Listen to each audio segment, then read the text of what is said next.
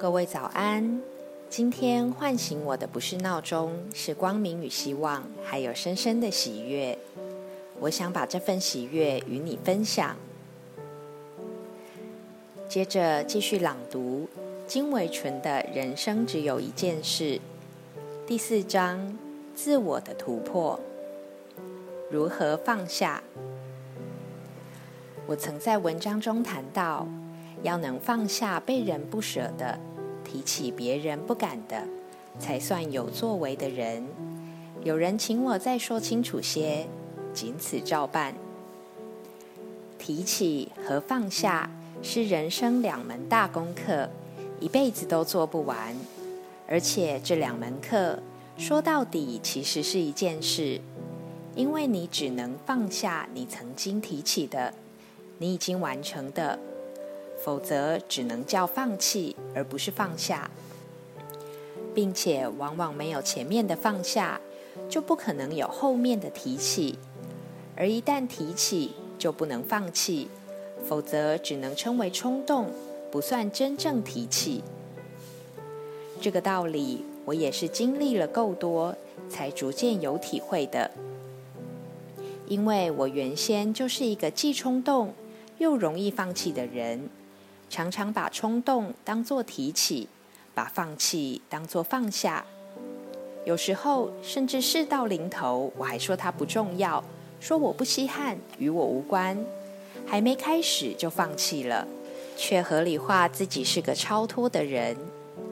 人真正能放下的事，是曾经全然经历、吃过苦、碰过难，甚至走投无路，却仍然一次次的坚持，绝不放弃，最后终于苦尽甘来，享受成果，备受肯定的事。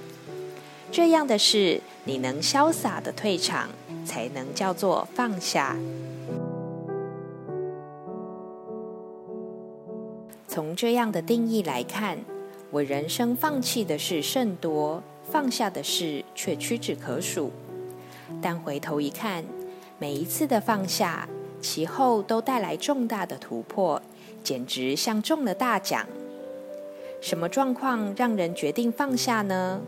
我的指标只有两个，其一。发现自己已经活在舒适圈里，不再成长。其二，我的贡献已经有人可以取代，不再非我不可。如果两个灯全亮，我内在就一定会出现一个频频催促的声音，直到我坐立难安，再也待不住为止。我还有个好习惯，有助于放下的两灯齐亮。那就是做任何事的最终目标，都是让自己可以不用再做。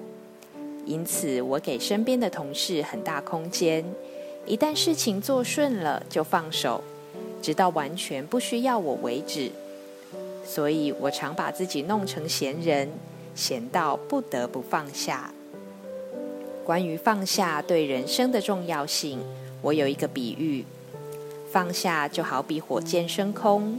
起飞时必须有强大的推进力，但爬升到一定高度后，大气稀薄，不再需要这种推进力，就必须把第一节火箭脱落，启动第二节推进力，用较轻的载体、较小的动力继续爬升，如此重复脱落、启动，最后到达几无引力的外太空，即可轻松漫游了。谢谢今天的收听，我们明天见。